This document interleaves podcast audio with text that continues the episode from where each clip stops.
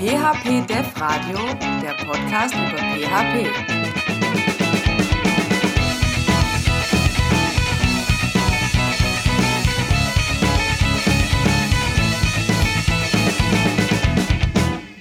Herzlich willkommen bei Episode 8 des PHP Dev Radios.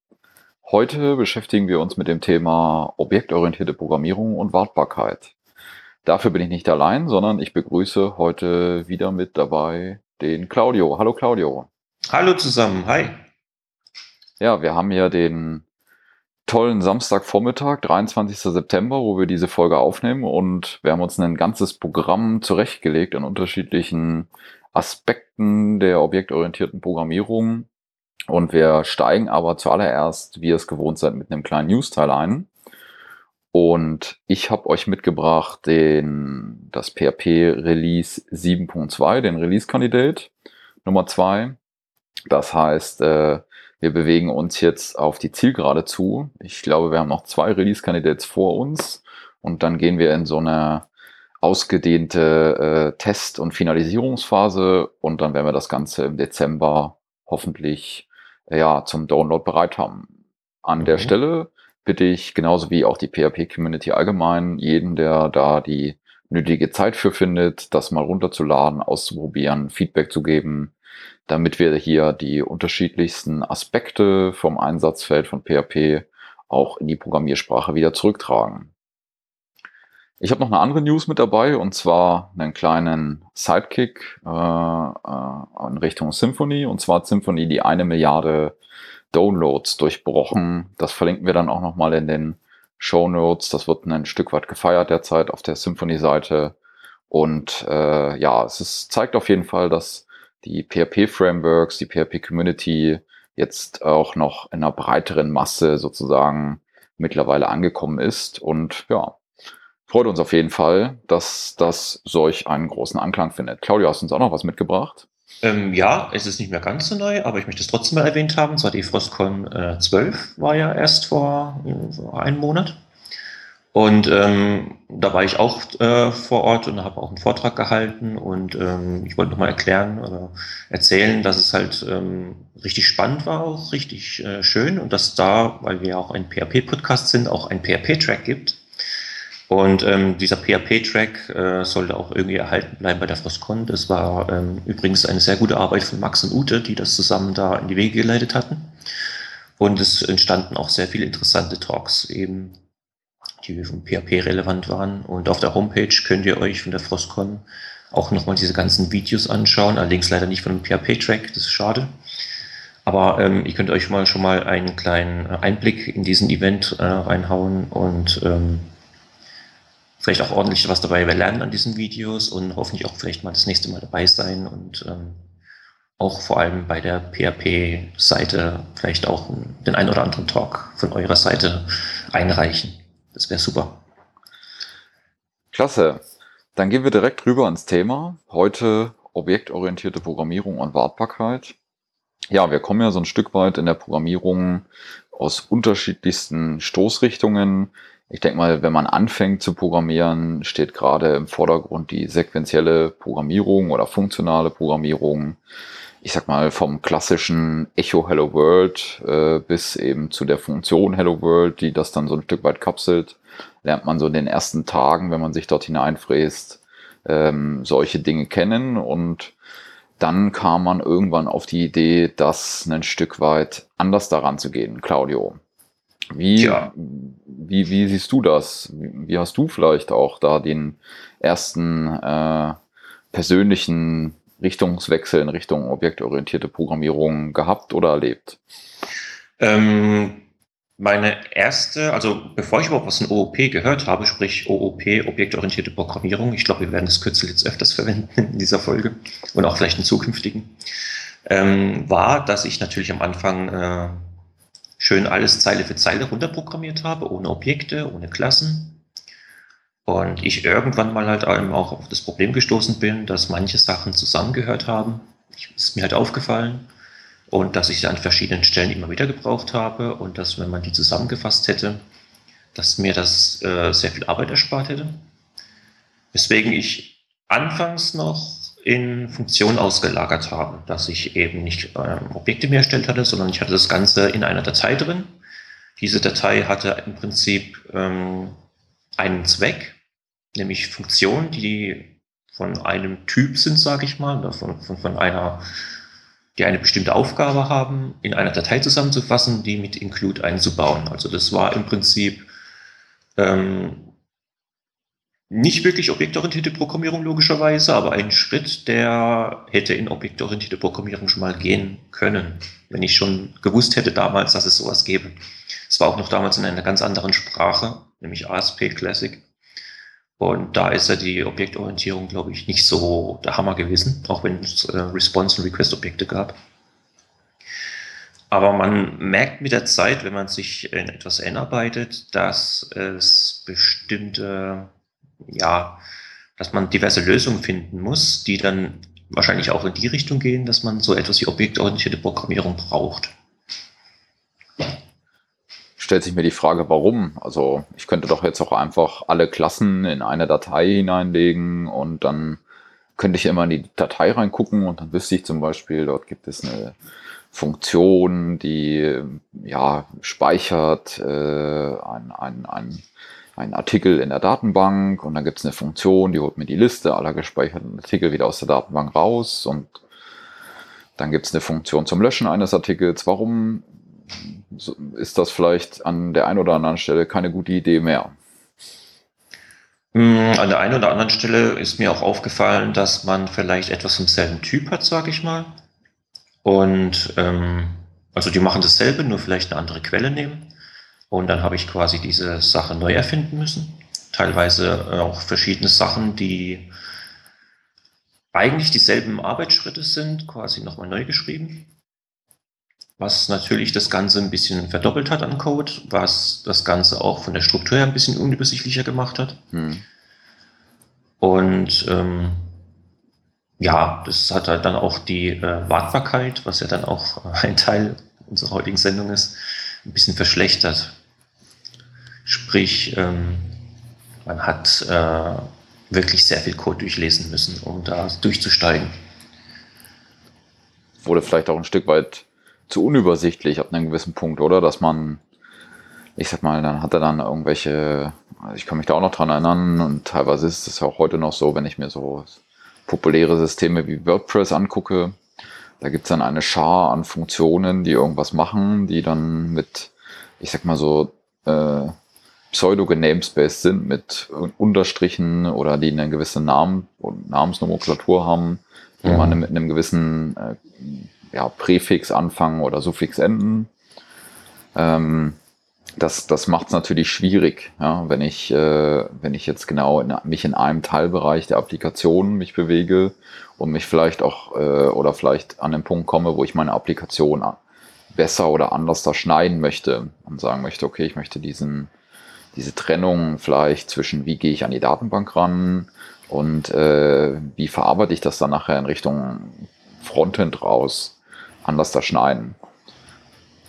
Das waren mhm. so die, die Hauptgründe, warum, glaube ich, OOP irgendwann eine ganz gute Idee wurde äh, und äh, auch in, in, im Webumfeld Einzug gehalten hat, weil man dann sozusagen seine Applikation, sei das jetzt ein Blog, ein CMS, ein Shopsystem, was auch immer, äh, auf einmal ja anders da ähm, zusammenbauen konnte. Und man konnte neben der Wartbarkeit natürlich auch die Skalierbarkeit es jetzt das Teams, des Source Codes, der Applikation im Deployment, im Betrieb, äh, anders und besser gestalten.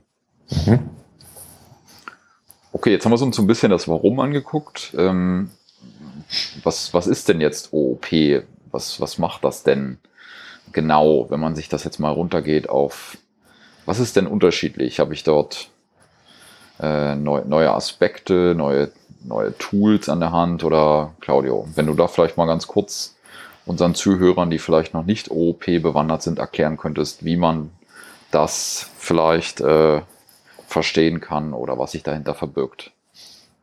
Mm, ich tue mir das selbst auch ein bisschen schwer, was das Erklären betrifft, weil ich in der Vergangenheit selbst ähm, Probleme hatte, aus diversen Quellen zu lernen, was OOP bedeutet.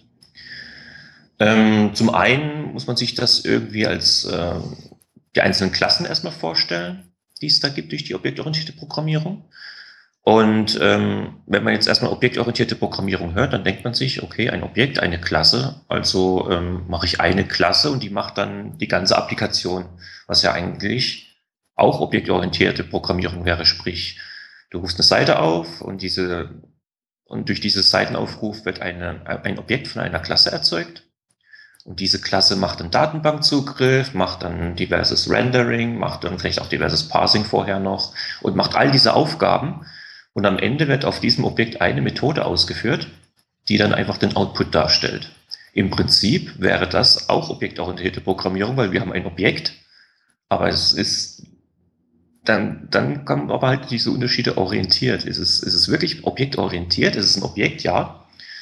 Aber ähm, da steckt doch viel mehr dahinter.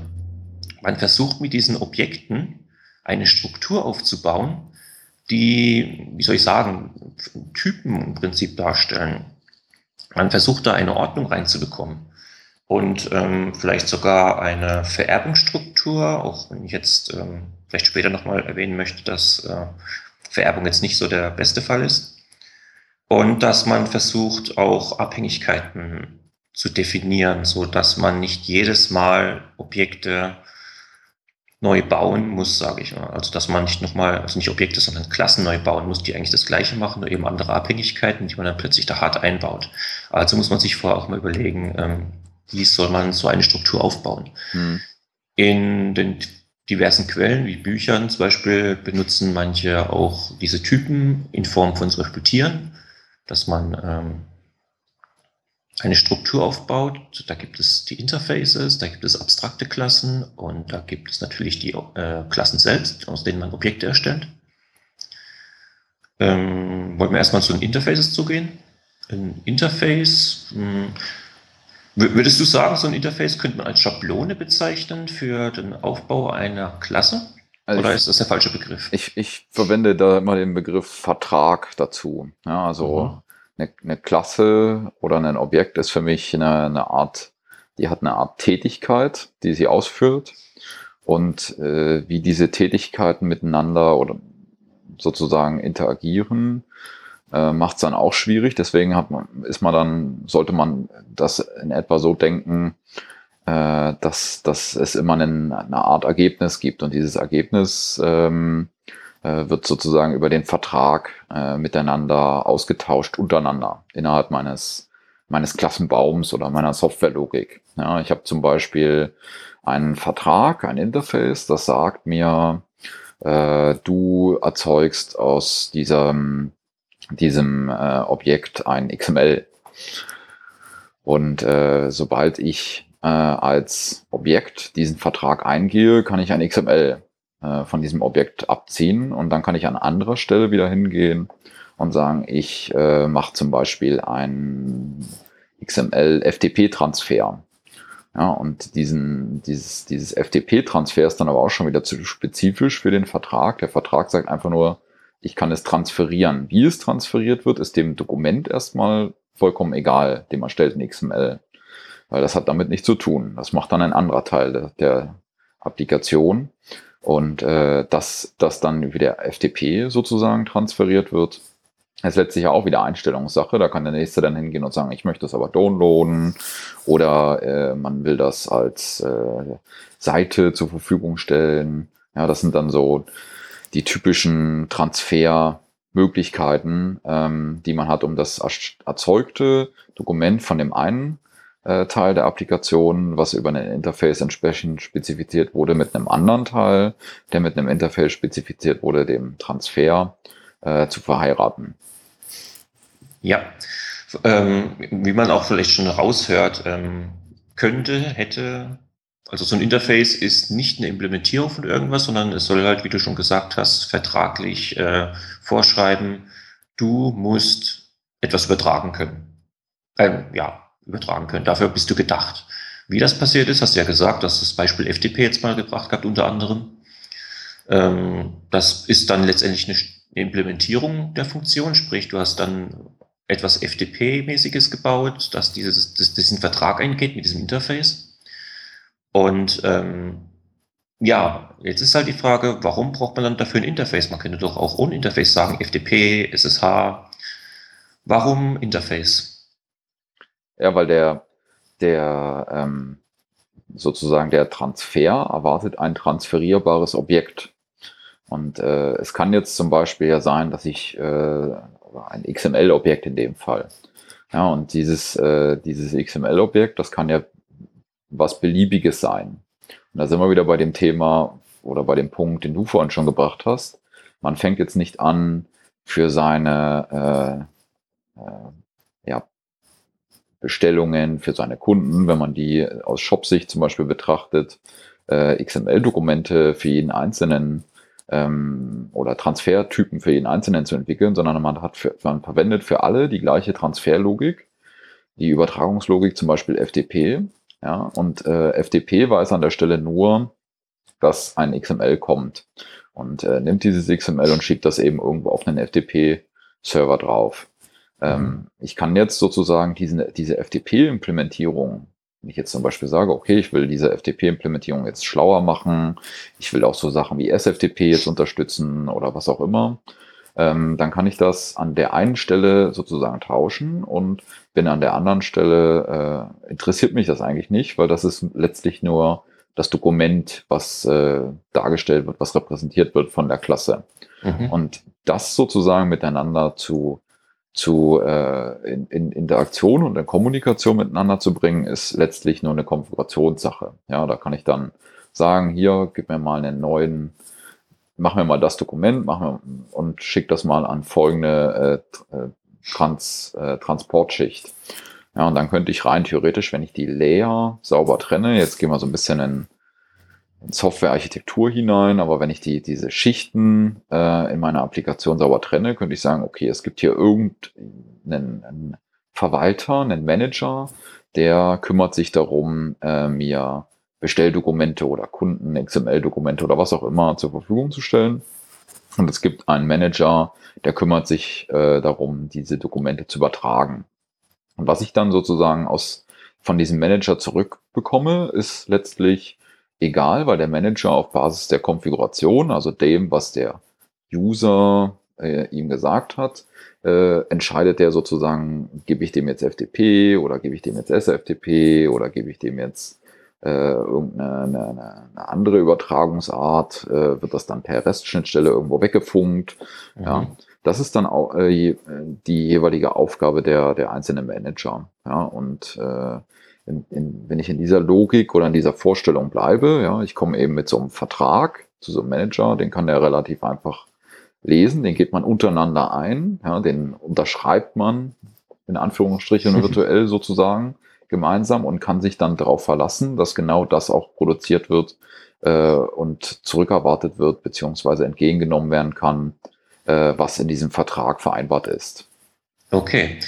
Ähm, wir haben mit dem Interface für die Übertragung einen Vertrag eingegangen für FTP, SFTP, SSH, was auch immer. Und dieser Manager, dem ist es vollkommen egal, welche Übertragungsform da jetzt bekommt, sondern er führt einfach nur aus, übertrage und muss sich um nichts kümmern, was die Übertragung selbst betrifft. Jo, das heißt ja dann, ähm, dass dieser Manager, der nicht weiß, was genau es ist, er weiß nur, ähm, es ist etwas, was er bekommen soll, das mit Übertragung zu tun hat und er sagt, übertragt das mal und kümmert sich nicht darum, dass es FTP ist, FTP und was auch immer. Das bedeutet, ähm, er geht einen Vertrag mit dieser, er geht nicht einen Vertrag ein mit FTP, er geht auch nicht einen Vertrag ein mit SFTP, sondern eben mit diesem Interface. Das heißt, er bekommt diese, diese Übertragungsklassen übergeben als Abhängigkeit. Ist das so richtig? Ja, das, das könnte man so bauen, ja. Okay. Das heißt, wir haben also auch diverse Abhängigkeiten unterhalb dieser verschiedenen Klassen. Und ähm, was man früher halt gemacht hat, ist, dass man eben nicht, dass man nicht wirklich mit Abhängigkeiten per se gearbeitet hat. Sprich, ähm, man hat, wenn wir jetzt bei dem Beispiel bleiben, dass du einen Manager hast, der ähm, einfach nur ausführen soll, was die Übertragung betrifft, da hat man früher einfach ähm, die Klassen genommen, direkt im Manager, sage ich mal, instanziert und hat dann eben das Problem gehabt, oder das, ja, erstmal wahrscheinlich noch nicht das Problem, Problem gesehen, aber da hat man das Problem gehabt, dass man verschiedene Manager plötzlich gebraucht hat, einen FTP-Manager und einen ähm, SFTP-Manager, SSH oder SCP-Manager, was den Code natürlich aufgebläht hat.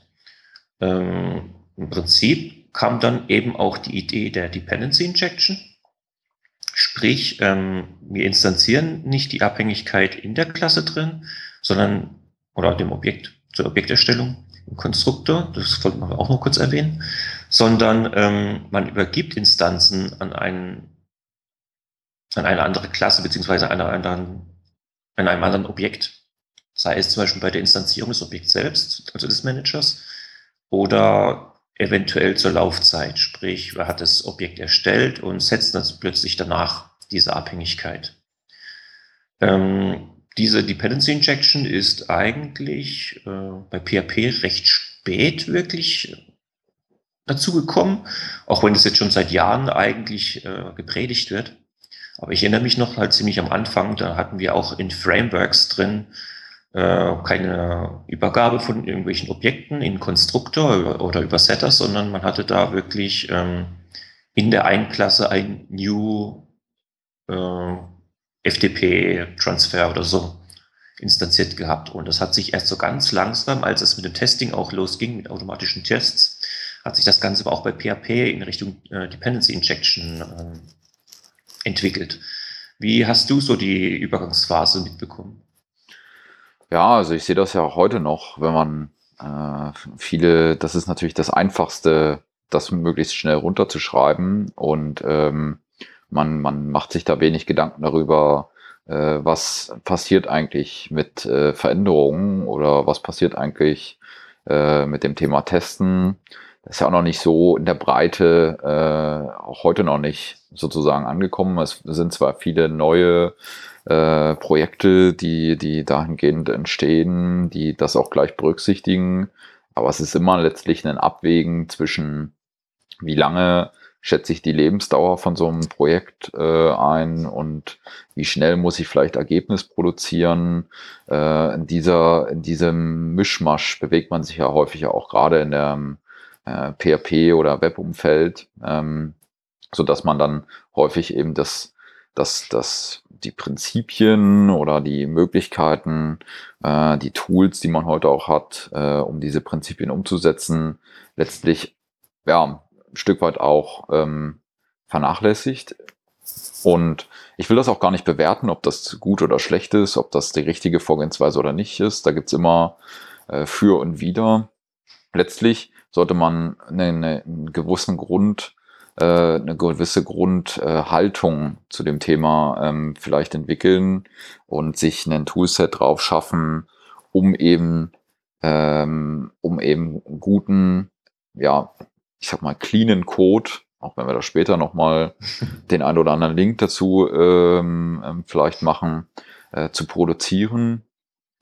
Ähm, weil wenn man von vornherein dieses, diese Denkart äh, schon schon hat, dass man sagt, okay, ich weiß vielleicht gar nicht, ob ich morgen hier jetzt per äh, FTP noch draufgehe oder ob ich das jetzt ändern muss auf SCP, ähm, dann werde ich einen entsprechenden Code auch produzieren oder entsprechende Applikationen produzieren, die eben mit dieser Veränderung sehr einfach umgehen können.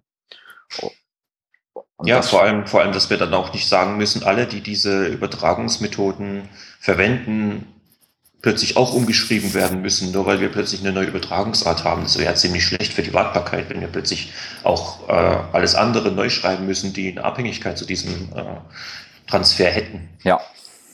Ja, erstens das und zweitens natürlich äh, das Thema Wartbarkeit, aber auch das Thema Geschwindigkeit. Ja, also es macht dich als Programmierer äh, dann natürlich extrem langsam, weil du auf einmal nicht mehr eine Stelle ändern musst, sondern 100. Genau. Mhm. Ähm, okay, be bevor wir vielleicht nochmal zu dem, zu dem äh, Kapseln oder der Architektur-Sicht auf das Thema kommen mit so Sachen wie Dependency Injection und so weiter.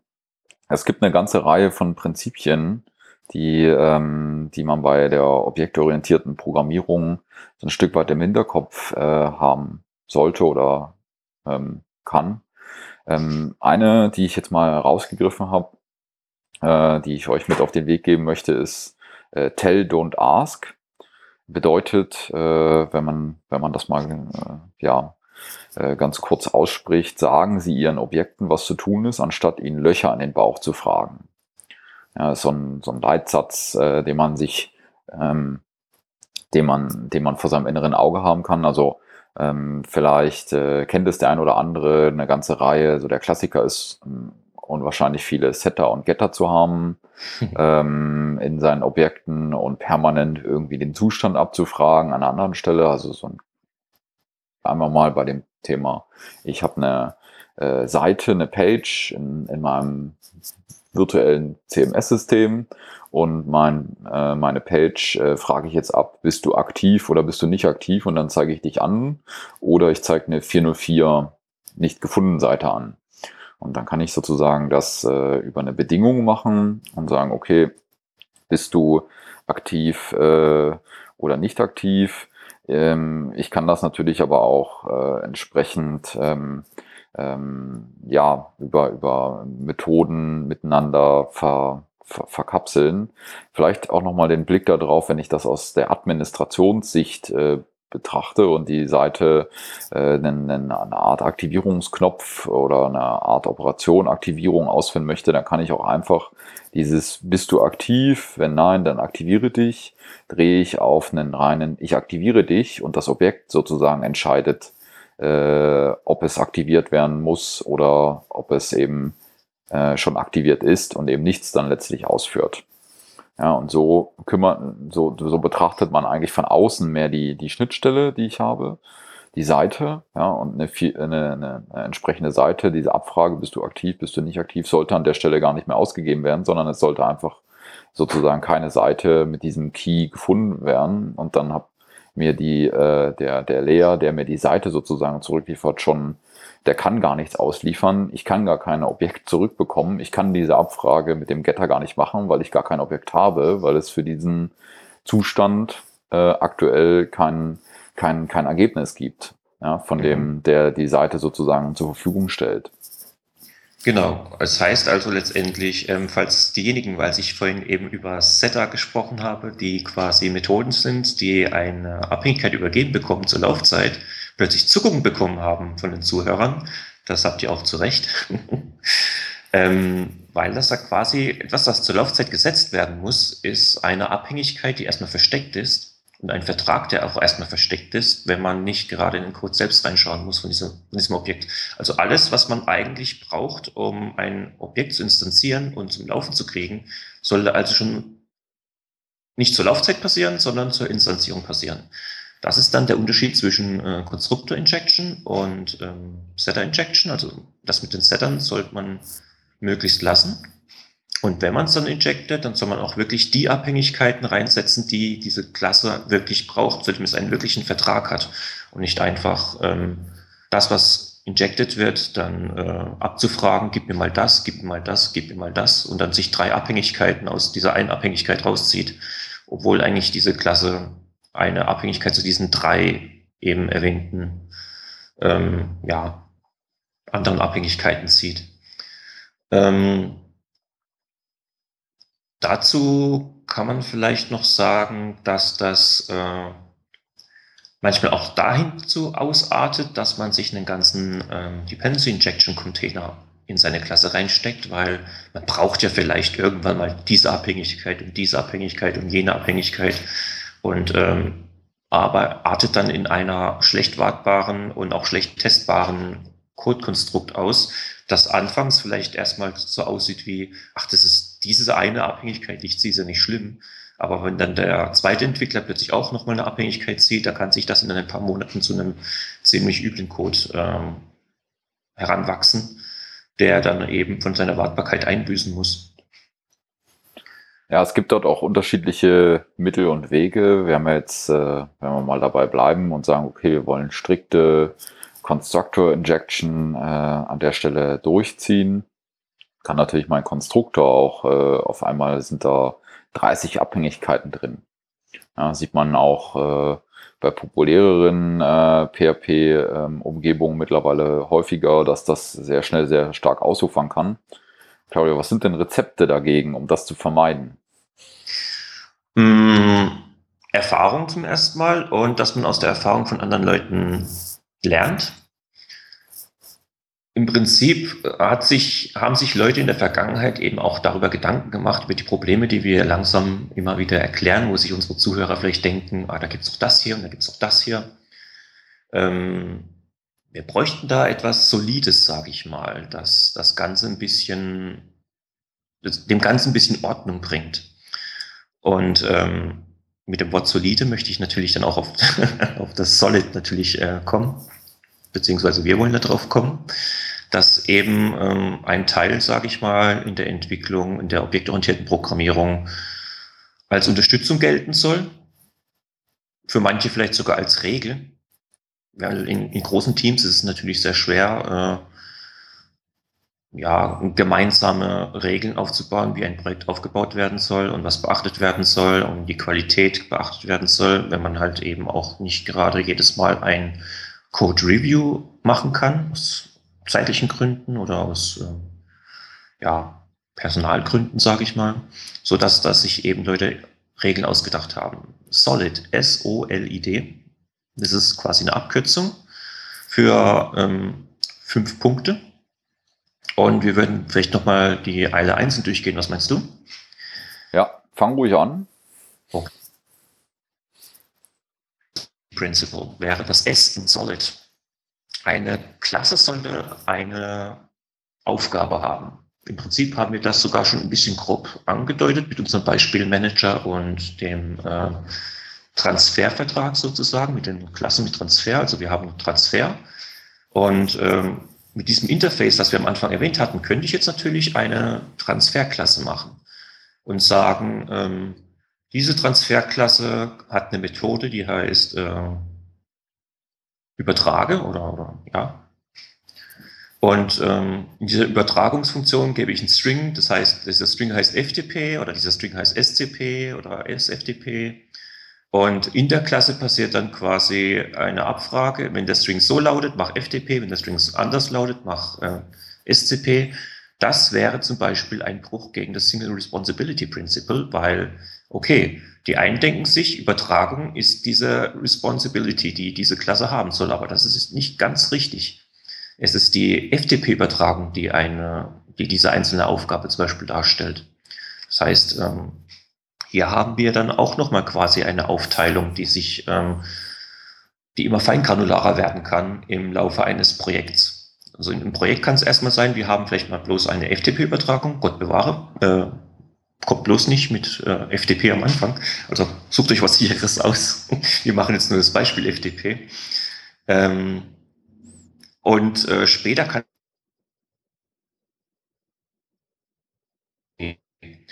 so dass die Entwickler nicht dann sagen, ähm, wir passen jetzt diese Transferklasse an, die vorher FTP war und die soll jetzt auch STP können, sondern dann sagt man sich, okay, wir haben dieses Interface und von diesem Interface ähm, machen wir jetzt unsere SCP-Klasse. Die FTP-Klasse existiert immer noch und wird nicht angefasst, sondern es entsteht wirklich nur eine neue Klasse, mit diesem, dass dieses Interface auch eben implementiert. Und dieser Manager, der hat nicht die Abhängigkeit zu dem FTP, sondern er hat die Abhängigkeit zu dem Interface den Vertrag. Und ähm, um auf in unserem Beispiel zu bleiben, wäre das quasi zum Beispiel eine Aufgabe, die jetzt unsere Klasse haben sollte, die wir jetzt zum Beispiel erstellen. Ja, ein anderes Prinzip ist Open Closed. Ähm, das steht für das O in dem Solid. Ähm, das heißt, da geht es darum, dass man offen für Erweiterungen äh, sein soll, aber geschlossen für Modifikationen. Das heißt, man sollte seinen Code immer so strukturieren, dass man eben an gewissen Punkten, da wo, da, da wo er für vorgesehen ist, für Erweiterungen sozusagen offen hält, aber die grundsätzliche Veränderung des Codes oder des Verhaltens nicht ermöglicht. Mhm. Das heißt, also, bei dem, um ja. bei dem FTP-Beispiel zu bleiben, äh, dass man auf einmal damit Dokumente erstellen kann. Ja. Das wäre eine grundsätzliche Veränderung der, äh, die man sozusagen durchführt. Und äh, das sollte man vermeiden oder es soll dieses Prinzip äh, äh, eben aussagen, dass man das nicht machen sollte. vor allem auch halt, es geht auch darum, dass der Code selbst direkt modifiziert ist. Es ist normalerweise, sollte man es nicht machen. In der Realität passiert es äh, leider trotzdem. Ähm, aber dass halt eben eine Erweiterung dazu kommt, sprich eine neue Methode oder so vielleicht, was ähm, durch das Interface aber schon abgedeckt werden soll. Also Interface erweitern ist möglich, sollte man aber vielleicht, wenn man sich äh, Backward Compatibility auch noch ein bisschen anschaut, vielleicht auch vermieden werden. Ähm, was ich jetzt leider schon in meinem S-Beispiel, in dem Single Responsibility Principle vorausgenommen habe, ist das L aus Solid, das Liskov Substitution Principle. Da habe ich ja schon erwähnt gehabt, dass ähm, wir unsere Transferklasse haben und ähm, dass unser Manager die Abhängigkeit zum Interface haben sollte und nicht zu dem FTP-Beispiel, damit man eben die Übertragungsform austauschen kann. Wir wollen das FTP überhaupt nicht mehr haben unser Manager hat aber die Abhängigkeit zum FTP und dann hat man natürlich da schon mal verloren. Deswegen sollte man diese Abhängigkeit zum Interface haben, damit man den FTP zum Beispiel mit dem SCP austauschen kann. Und das hatten wir auch schon am Anfang erwähnt gehabt, dass wir eben auch nicht diesen Manager umschreiben müssen, nur weil wir plötzlich SCP nehmen statt FTP. Ja. Kommen wir auch schon zum I. Interface ist da das richtige Stichwort. Interface Segregation äh, Principle, Principle oder Prinzip. Da geht es darum, dass man äh, nicht ein großes Interface bauen soll, also einen Gesamtvertrag für die Gesamtapplikation, sondern dass man kleine äh, spezifische Interfaces äh, sozusagen umsetzt.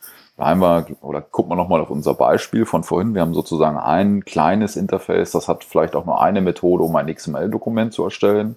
Und wir haben unser Transfer-Interface, das auch nur wiederum eine Methode hat, das sozusagen den Transfer regelt ein Dokument annimmt und einen Transfer durchführt. Mhm. Wollen wir dann zum D kommen? Dann kommen wir zum D. Das Solid D, jetzt kommen wir zum Ende von Solid Dependency Inversion Principle. Ähm, es soll eine Abhängigkeit zu Abstraktionen geben, nicht direkten ähm, Implementierungen. Im Prinzip ist es auch etwas, was wir schon vorausgenommen haben. Also man sieht, äh, zwischen diesen Punkten gibt es schon diverse Zusammenhänge äh, nutzt das Interface im Prinzip, so dass ihr eben mit dem mit dem Vertrag, sage ich mal, eine Abhängigkeit habt und nicht mit einer Implementation, dass es heißt, äh, nur FTP ist erlaubt, sondern ähm, es soll heißen, Trans Transfers sind erlaubt, egal wohin. Oder hast du noch irgendwas hinzuzufügen? Ja, also es geht im Grunde darum, äh, ich habe immer den, die, die Abhängigkeit, die äh, Dependency zu dem höher gelagerten, in dem Sinne Vertrag, ja, und nicht auf dieses unten liegende, äh, also ich weiß, ich kann was übertragen, dass ich, dass das mit FTP äh, passiert, ist an der Stelle äh, irrelevant. Ja, das ist sozusagen Aufgabe diesen, dieser einen Übertragungsschicht. Genau. Und jetzt werden einige sagen, ja, aber das bedeutet doch noch, noch was anderes. Das bedeutet doch noch auch Punkt, Punkt, Punkt. Ja, liebe Zuhörer, das ist richtig. Wir haben mit Sicherheit nicht alles, was diese Buchstaben bedeuten, eben angesprochen. Ihr könnt gerne das als Kommentar mal äh, schreiben. Wir freuen uns auch auf euer äh, Input, sage ich mal, zum Thema Solid und zu dem Thema, über das wir gerade hier allgemein sprechen, weil jeder hat seine eigenen Erfahrungen gemacht. Und ähm, wenn wir irgendwas vergessen haben sollen, was besonders euch am Herzen liegt, dann schreibt uns, gibt uns ein Feedback. Wir freuen uns auf jeden Fall drauf und alle Leser, die dann eben auch auf die Seite schauen und das Feedback vielleicht auch zu lesen bekommen, äh, bekommen vielleicht die ein oder andere zusätzliche Einsicht. Sehr schön. Ja, das war auf jeden Fall mal ein ganz kurzer Ritt durch das Thema Objektorientierung. Man muss natürlich aufpassen äh, bei, bei diesen ganzen Patterns und diesen unterschiedlichen Prinzipien und Regeln und alles, was man dort sozusagen immer wieder auch liest, wenn man sich dort weiterbildet in dem Bereich oder auch hört von anderen Entwicklern, die vielleicht auch aus einer anderen Sprache kommen oder schon das eine oder andere Jahr mehr äh, Engineering auf dem Buckel haben. Man muss natürlich auch immer gucken, dass man die Grenze zieht zwischen Overengineering und äh, ähm, ja zu wenig Engineering, dass man sozusagen immer in diesem Gleichgewicht bleibt zwischen, macht es jetzt noch Sinn oder ab welchem Zeitpunkt ist, äh, ist es gekommen, dass ich jetzt hier diesen Teil zum Beispiel kleiner schneide.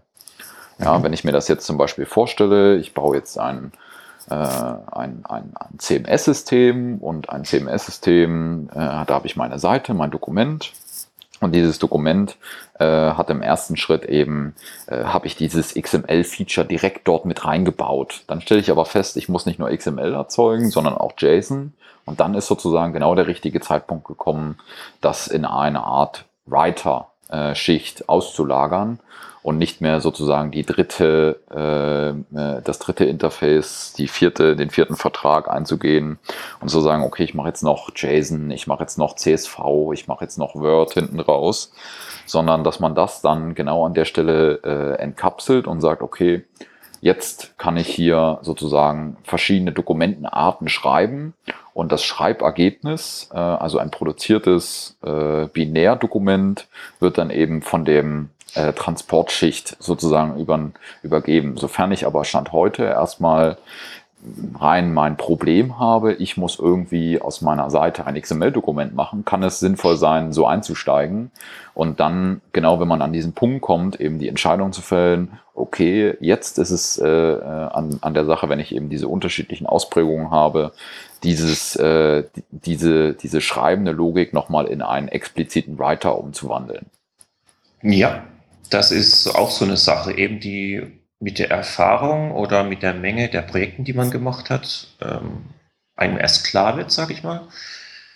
Ähm, es gibt im Prinzip viele Abstufungen, wie man sich in seiner Arbeit als Softwareentwickler verbessert. Wenn man auf viele Probleme gestoßen ist, weil man hinterher in ein Projekt kam, dann hat man natürlich als Captain Hindsight die, äh, die Einsicht, ja, das hätte man doch anders lösen können ohne dass man halt eben weiß, wie sich das Projekt überhaupt entwickelt hatte. Im Prinzip können sich, ab, können sich ähm, Anforderungen so stark ändern, dass man plötzlich mit der bestehenden Struktur, die man hat, nicht mehr weiterkommt und man vielleicht sogar eine neue Struktur machen muss, sogar ein Neuschreiben. Wenn man früh in einem Projekt schon diverse Abstraktionen baut und eine riesige Klassenstruktur, dann könnte das kontraproduktiv sein. Ich empfehle da aus eigener Erfahrung ähm, auf jeden Fall schon mal eine kleinere Struktur, die jetzt, ähm, ja, die jetzt nicht so komplex ist, die sich auch leicht ändern lässt oder vielleicht sogar löschen lässt. Also ähm, wenn etwas gelöscht werden muss, ist es nicht schlecht, wenn Code gelöscht werden muss oder eine Klasse gelöscht werden muss. Das heißt, man, kon man, man konnte die auch vielleicht einfach löschen. Also es ist auch so, dass wenn ihr etwas entwickelt, dass man eben auch sagen kann, okay, wir können auf diese Klasse verzichten, wir können sie löschen, ohne dass größere Änderungen dafür notwendig sind. Das ist im Prinzip auch ähm, recht guter Code.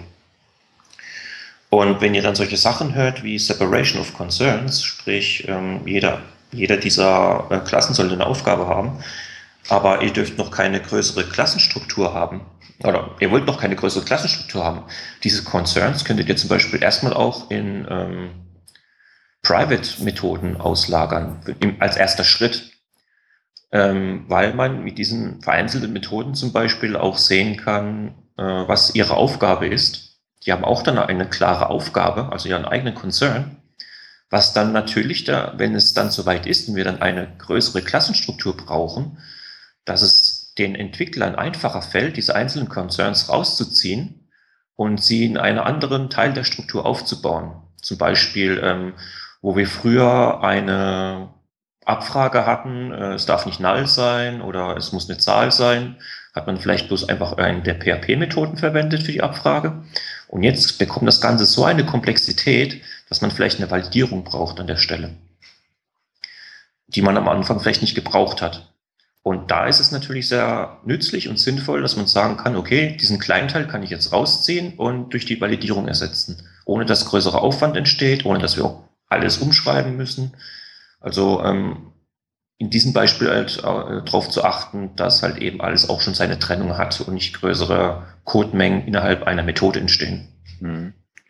Und vielleicht muss man, wenn wir mal bei dem Beispiel bleiben von dem XML-Dokument, äh, wenn man sozusagen direkt in PHP gibt es ja auch Möglichkeiten, ein äh, Simple XML oder ein DOM-Dokument zu erzeugen, um so ein XML zu repräsentieren das ist keine gute Idee, das an, den, an die Transportschicht zu übergeben, sondern die bessere Idee ist e, entweder einen, einen Pointer zu übergeben, wo sozusagen das geschriebene, die geschriebene Datei liegt, äh, einen Pfad oder eben einen, irgendeine Referenz darauf, wo, wo sozusagen sich dieser File-Content befindet oder den File-Content direkt, wobei auch das mit dem Skalieren von Dokumentengrößen irgendwann das Dokument im Speicher zu halten auch schwierig wird. Ähm, aber dann habe ich auf jeden Fall die, die Möglichkeit, das äh, auch sozusagen relativ einfach auf so eine Writer-Implementierung später zu tauschen. Ja, mhm. weil ich sozusagen, äh, wenn ich direkt auf, einen, auf eine Art von einem, von einem XML-Dokument äh, sozusagen in PHP depende auf einer anderen Stelle, dann habe ich eine direkte, dann bin ich nicht mehr auf dieser Interface-Ebene unterwegs oder auf dieser Vertragsebene unterwegs, sondern auf der direkten, konkreten Implementierung. Und dann macht es das natürlich schwierig, später zu tauschen. Ja, das Tauschen von Abhängigkeiten, Dependencies. Ähm, Dependencies müssen nicht unbedingt zwingend ähm, Abhängigkeiten zu Interfaces sein oder anderen Klassen oder konkreten Implementierungen. Ähm, Dependencies könnten sogar, also es gibt Entwickler, die haben sogar Dependencies zu dem State eines Objekts oder eines Zustands allgemein und ähm, sind dem gar nicht bewusst, dass es eine Abhängigkeit ist. Da kann ich vielleicht kurz mal ein Beispiel nennen aus dem JavaScript-Bereich. Und zwar ähm, gab es eine Anforderung, dass wir ein, dass wir verschiedene, dass wir einen Dropdown hatten mit verschiedenen Typen, die man diesem Dropdown auswählen konnte. Und wenn man dieses, wenn man in diesem Dropdown ein anderes Item auswählte, musste eine andere Konfiguration erscheinen per JavaScript. Und diese, dieses Dropdown wurde befüllt mit Werten, die eine feste Reihenfolge hatte. Die war hardcodiert.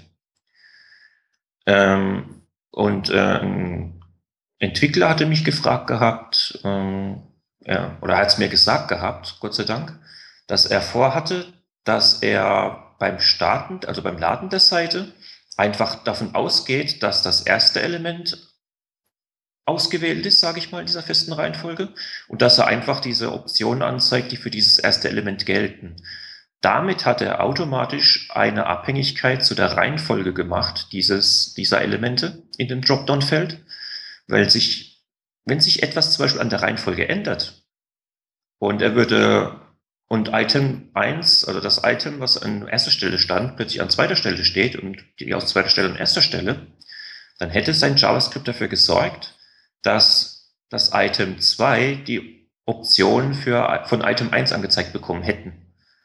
Also ihr müsst auch aufpassen, dass ihr nicht nur wegen Dependency Injection äh, arbeitet, sondern auch in die Richtung, dass ihr ähm, bei einer Änderung nicht plötzlich ein anderes Verhalten äh, auslöst. Das jetzt, weiß nicht, ob das jetzt auch großartig in PHP passieren kann. Auch da kann man eine feste Order haben, jetzt in diesem einen Beispiel.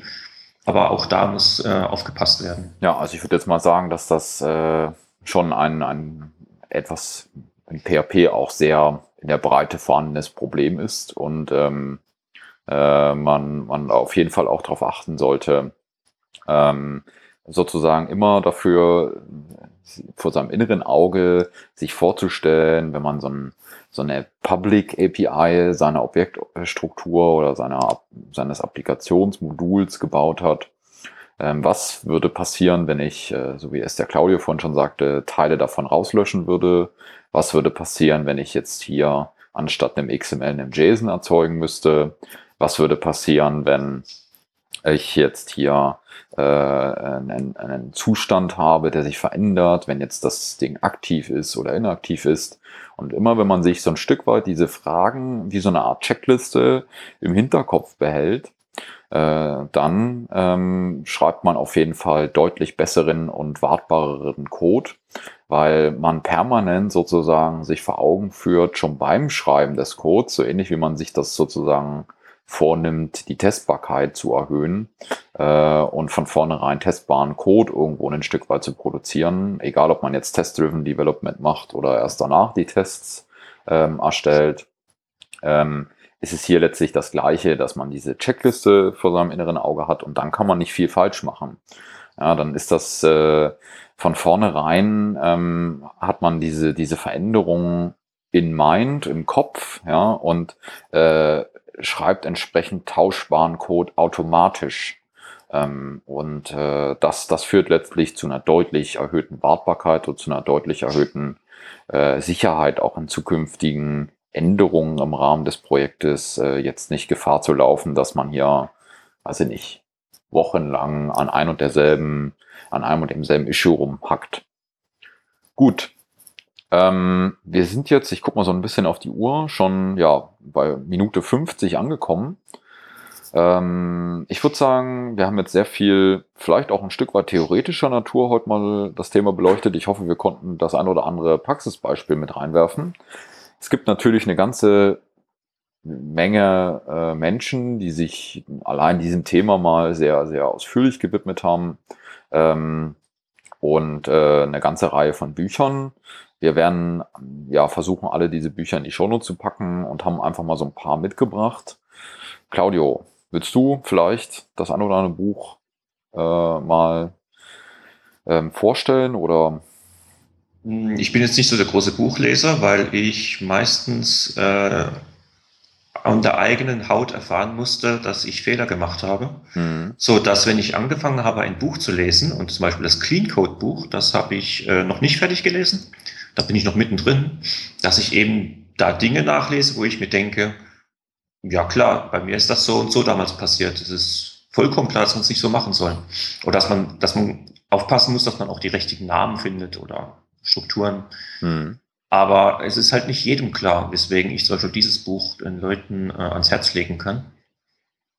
Weil ähm, sauberer Code ist ein wichtiger Teil der objektorientierten Programmierung.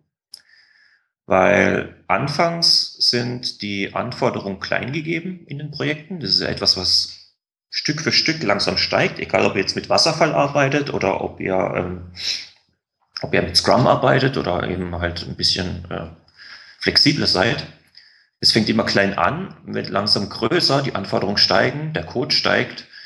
Und was am Anfang eine gute Idee, also das ist eine gute Idee, eine, eine schnelle Idee war, kann später euch das Genick brechen, was die Schätzung betrifft. Also in einem Projekt ist es meistens bei den Firmen so, dass sie erst viel, viel später im fortschreitenden Teil des Projekts auf die Zeitprobleme stoßen, dass die Schätzungen nicht eingehalten werden können, weil plötzlich einfach dieser Code, der geschrieben worden ist, zu Umständen führt.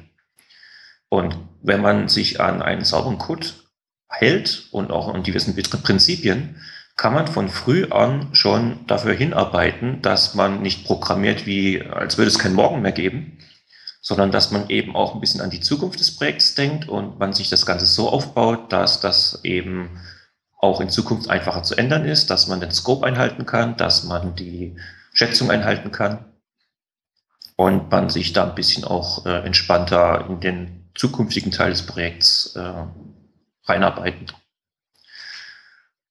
Gut, ich habe noch ein Buch mitgebracht äh, oder zwei Bücher. Äh, zum einen neben dem, neben dem Clean Code äh, Thema äh, Patterns of Enterprise Application Architecture, äh, geschrieben mal von dem Martin Fowler. Ähm, äh, da beschreibt er sozusagen ja Möglichkeiten oder Anwendungsschichten, äh, die man in großen Anwendungsumgebungen äh, ja, extrahiert hat oder sie die sich als eine Art Best Practice auch rauskristallisiert haben. Kann ich auch jedem nur empfehlen, der, ich sag mal, ein Stück weiter in dem Bereich der Programmierung ist, ist auch schon ein älterer Schinken, ich glaube ja mittlerweile 20, 25 Jahre alt, hat seine Bedeutung meiner Meinung nach äh, in keinster Art und Weise verloren. Vielleicht würde man heute das ein oder andere mit moderneren Code-Snippets versehen in dem Lesebeispiel, aber äh, von den Prinzipien her immer noch State of the Art. Genauso auch das andere Buch. Wir haben jetzt viel über Verhaltensthemen gesprochen, viel über Herangehensweisen gesprochen. Neben dem Buch äh, Clean Code äh, von äh, Robert Martin gibt es auch noch den Clean Coder, der weniger in Richtung Patterns, äh, Testing und so weiter geht, sondern mehr in Richtung Verhaltensregeln.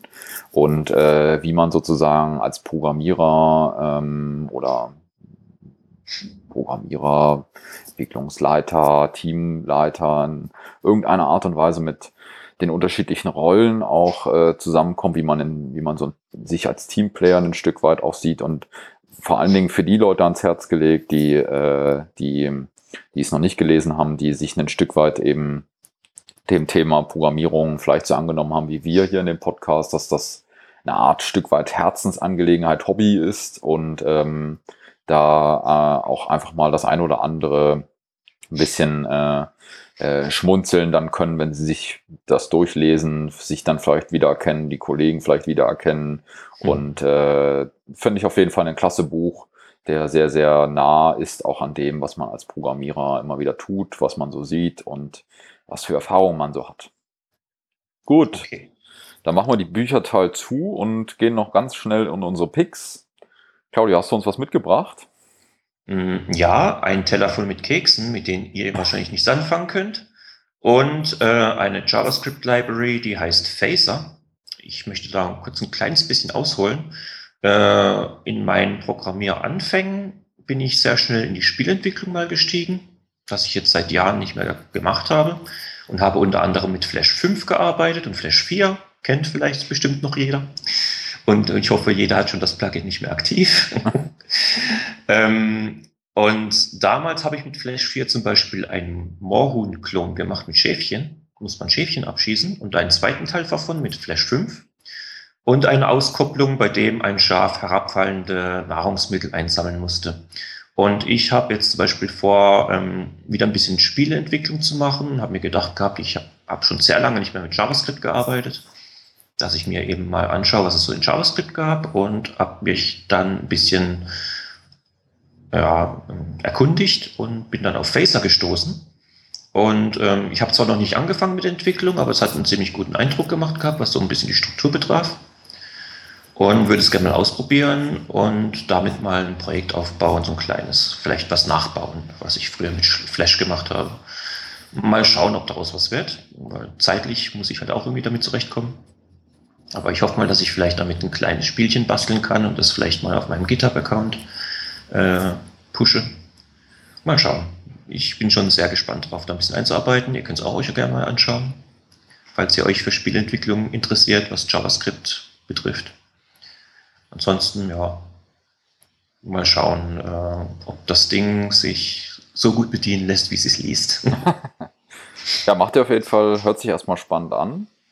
Und äh, da freuen wir uns auf Feedback oder Claudia freut sich auf Feedback, äh, wenn, wenn, wenn, wenn man sich da mal so ein bisschen die Games gegenseitig äh, vergleichen kann, die man damit äh, mal ein Stück weit umgesetzt hat. Okay, ich habe noch ein, ein, Framework mitgebracht ähm, aus dem JavaScript-Bereich.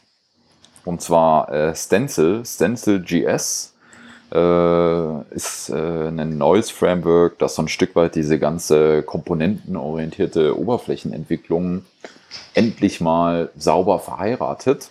Ist zwar noch eine sehr, sehr frühe Beta- oder Alpha-Version, aber auf jeden Fall einen Blick wert und auf jeden Fall wert, das weiter zu verfolgen. Also alle, die auch äh, Oberflächen ein Stück weit entwickeln und jetzt nicht unbedingt Designer sind oder so und vielleicht hat man so eine Art Designsprache intern auch entwickelt. Der eine oder andere hat vielleicht mit Bootstrap viel Erfahrung. Ich bin persönlich ein großer Freund mittlerweile von dieser komponentenorientierten Herangehensweise, war ich schon immer mit so Web Components das ist ja auch, äh, ich sag mal, mit, den, mit dem Firefox-Aufkommen, mit dem Chrome-Aufkommen ein Stück weit in Vergessenheit geraten, weil früher in, äh, zu, zu ähm, äh, C++, C-Sharp, ASP-Zeiten war das eigentlich gängig mit so einer Art Meta-Auszeichnungssprache, mit so einem Web-Komponenten-Layer äh, seine Oberflächen zu, zusammenzubauen. Und das funktioniert auch immer sehr, sehr schnell. Und jetzt haben wir ja mit React und Angular äh, und äh, dann diesen ganzen Auszeichnungssprachen, SAS, Less und so weiter, unterschiedlichste Herangehensweisen und Stencil verheiratet das so ein Stück weit. Ja, man hat dort sozusagen ein, man kann sich sehr einfach damit Komponenten definieren. Das ist mein Button, das ist meine, das ist meine Bühne und äh, diese Komponenten dann mit Parametern versehen, die dann den Zustand entsprechend äh, ändern. Also ist es jetzt blau, grün, hat das jetzt einen Button, hat das zwei Buttons und so weiter.